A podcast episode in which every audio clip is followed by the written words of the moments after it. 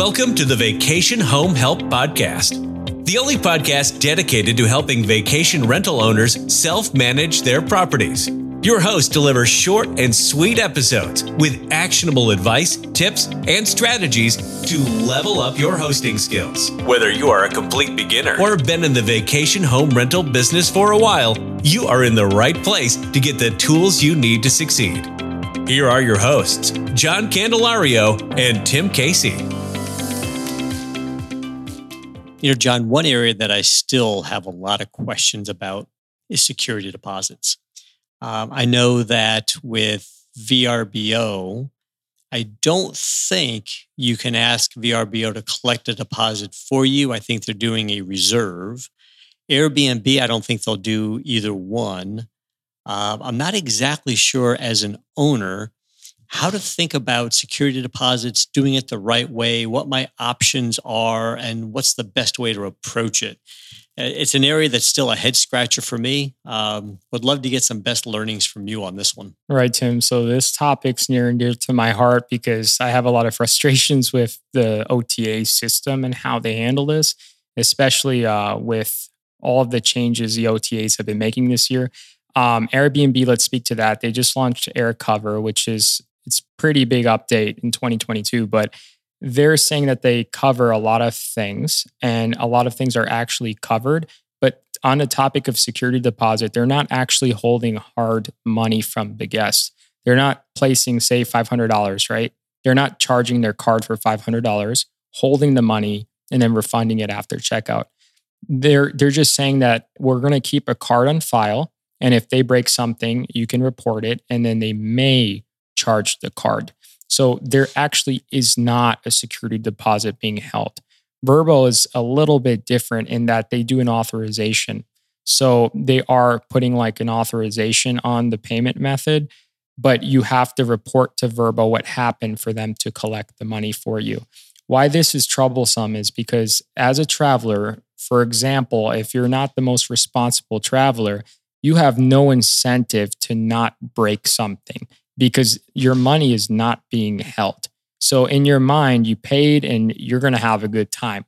So regardless of like what you're going to do at the rental, your money has not been taken out. So what that creates is an opportunity for them to the guests to possibly throw a party and leave and then block their card and then not have to be held accountable for it.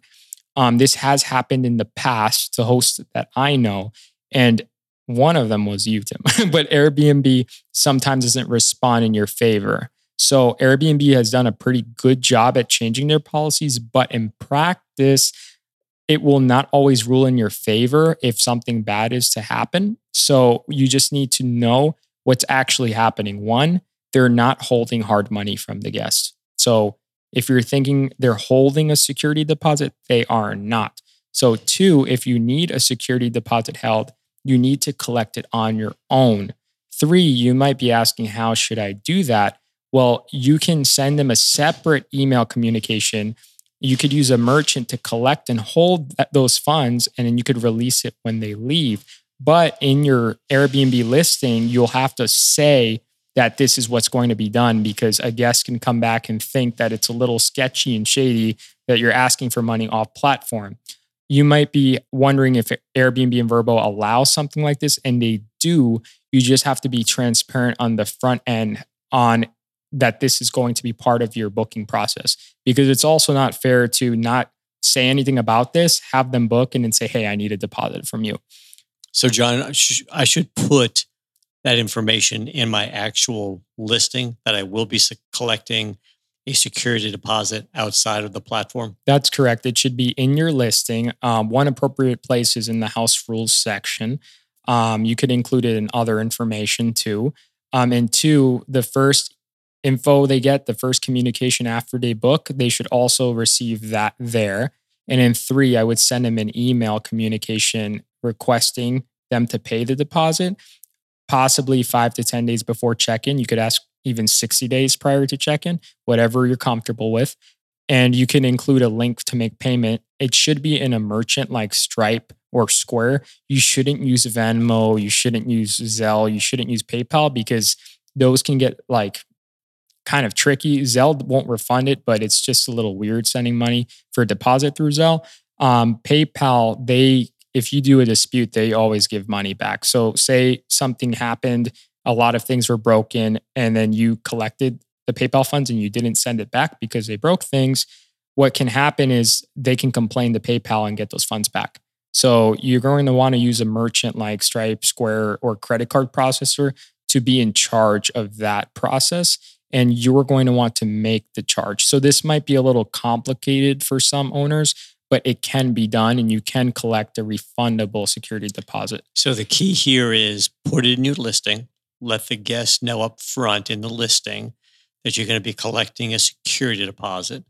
And then, secondly, set up a Stripe account or something like a Stripe account and send the request for that deposit through your Stripe account. John, do you find through your experience, is the guest willing to pay that security deposit?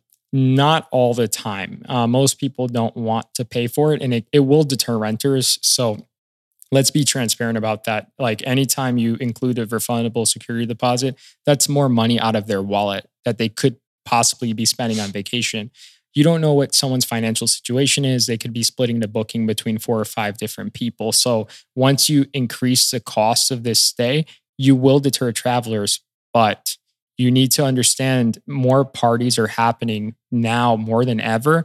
And we're seeing some crazy things happen in the news. There's even parties with hundreds of people outside in really nice communities. So the only way to protect yourself is to actually collect a deposit. And it may not even protect you 100%, but that's the only recourse you have. So if you don't ask a refundable security deposit, you're just taking a really big risk. And most vacation rental owners do not collect the refundable security deposit. So while we're talking about this, most people are not doing it this way because they're just following the process Airbnb is highlighting for them or VRBO is highlighting for them. But this is something most people do not do because it deters travelers. And the OTAs don't want you to collect a security deposit because they have an incentive to maximize bookings because they make a percentage as a service fee of each booking. So the more expensive it gets, they don't have an incentive to collect a security deposit because they're not going to make any of that. So they they are not going to incentivize doing this through their platform, but it doesn't mean you can't protect yourself as an owner. You just need to be aware that it will impact the number of reservations you get. So, John, if I'm hearing you right, the way I would think about this now is that Airbnb, VRBO, the platforms, uh, they don't collect the kind of deposit that we're talking about. They do some things really well. They're great at getting reservations. That's what they do but they're not going to be collecting the deposit. And therefore, if there is damage, then it's going to be really hard for the owner to collect on that if they just use what the platforms provide. That's absolutely correct. So a, uh, a, a refundable security deposit really helps there. What I have found is that responsible guests really don't push back too much because they know they're going to get that money back. The ones that push back the most are the ones that mm, they might uh, they might be wanting to have that party. So just kind of absolutely all eyes open there. And the last piece of advice, John, I'd love your thoughts on this, but the, the advice I would offer to our listeners is um, don't try to collect on the small things. In other words, if you've got that security deposit and there's a little bit of damage, a coaster was damaged, something along those lines, don't charge them for every little thing. That's that's kind of nickel you and diming. it really is. You know, let those things go. That's a part of being in business. What what I think about that deposit for are the big ticket items, those things that are really expensive or smoking in a house is going to cause a lot of cleaning. Those are the kind of things I would use it for. How do you think about it? That's the right frame of mind. I, I, you really highlighted like what you would charge for what you would not, but a lot of hosts they think anytime like linens are stained beyond washing that they should charge same with towels but you really can't because they're meant to be used and if someone has an accident or they're messy doesn't mean like you should be charging for every washcloth hand towel and sheet that gets ruined. That's actually a cost of doing business. And when I started doing this, a lot of hosts I worked with wanted to charge for every little thing, like a washcloth. They would send the guest a bill for $7 for the stained washcloth. But why? You're just going to upset people. It's, that's not being a good host. So, just what you said, like there's one category, which is cost of doing business, like stained towels, you know, linens. Um, if they broke a plate, like don't charge them for a plate. You could get another plate from IKEA, right? So then there's another category if they break the bed or if if like the couch is broken. Sometimes even when they break something, if it's an if it's an accident and the kid breaks it, like you could, you know, let it slide. That's on you what you decide to do, but think about being a good host first because imagine you charging for something that they broke like a glass table. It cost you a $100. Okay. They broke it. You could ask them for that $100 or say, don't worry about it and maybe they'll come back next year. But if you make a big stink about it, about this table you got from IKEA, then they're not coming back because you were being combative and arguing with them about a table. So you need to choose your battles wisely. And unless it was intentional and it was a lot of damage, it's kind of just the cost of doing business. And I wouldn't really charge a deposit for stuff like that. I think that's I think that's the right way to you use the word intentional. That's a really good way of thinking about it. I had a guest uh, not too long ago that was doing laundry and they put a washcloth that had bleach on it on a leather ottoman.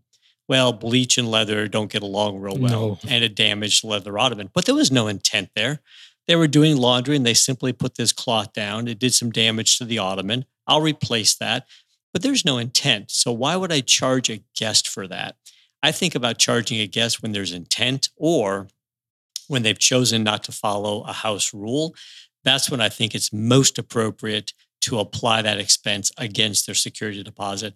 But if they just had a child that put a cloth on something that damaged something, there was no intent there. So why penalize the guest? Right. That's a good way to think about it. And it, it's just think about if you were the traveler, if you were the guest and some, some accident happened, you don't want to be penalized all the time, even even if it's a small thing or a big thing. It's just you're traveling and it was an accident. I'm sure you didn't mean to break something. So it's just thinking about it with that frame of mind and don't abuse what a security deposit is because you won't stay in business long if you're the person nickel and diming people of their security deposit.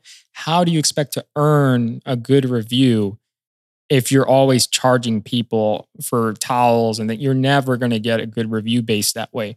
So there is a cost, a hidden cost of doing business, I should say, with running a vacation rental. And that is all the loss you're going to have just day in and day out. And you just need to recognize that as you operate. Yeah. And it's a good point. I've, I've built that now into my financial model. I put a miscellaneous of, I think I use 5% and that 5% covers towels and all those things that do get damaged just because of the business we're in. You know, You'd we're be surprised how many people don't think about that cost. Yeah. I mean, we're in a business where guests are going to use your home and they're going to use your towels. And uh, sometimes there's stains that you can't get out. It's a, it's a write-off. It's going to be a cost of business. And if you build that into your model, you'll find that you react differently to it when it happens. You're expecting it. You built it into your model you know it's the business we're in. That would just be a, a piece of advice I might offer. Absolutely. And if you want a template of the type of email we would use to collect a security deposit off platform, just look at the show notes and we'll include a link there so you can get started. Thanks for supporting us. Be sure to rate, review, and subscribe to the show. Visit vacationhomehelp.com and click podcast for more resources on today's topic and more episodes that will help you level up your hosting skills. Let's get social. Connect with us today by joining our growing community of motivated owners at facebook.com slash groups slash vacation home help. As a member, you will have access to sneak peeks and exclusive free resources. You can also connect with other owners with shared interests, learn from each other, the community, and from shared experiences. Again, thank you for supporting us. Until next time, take care.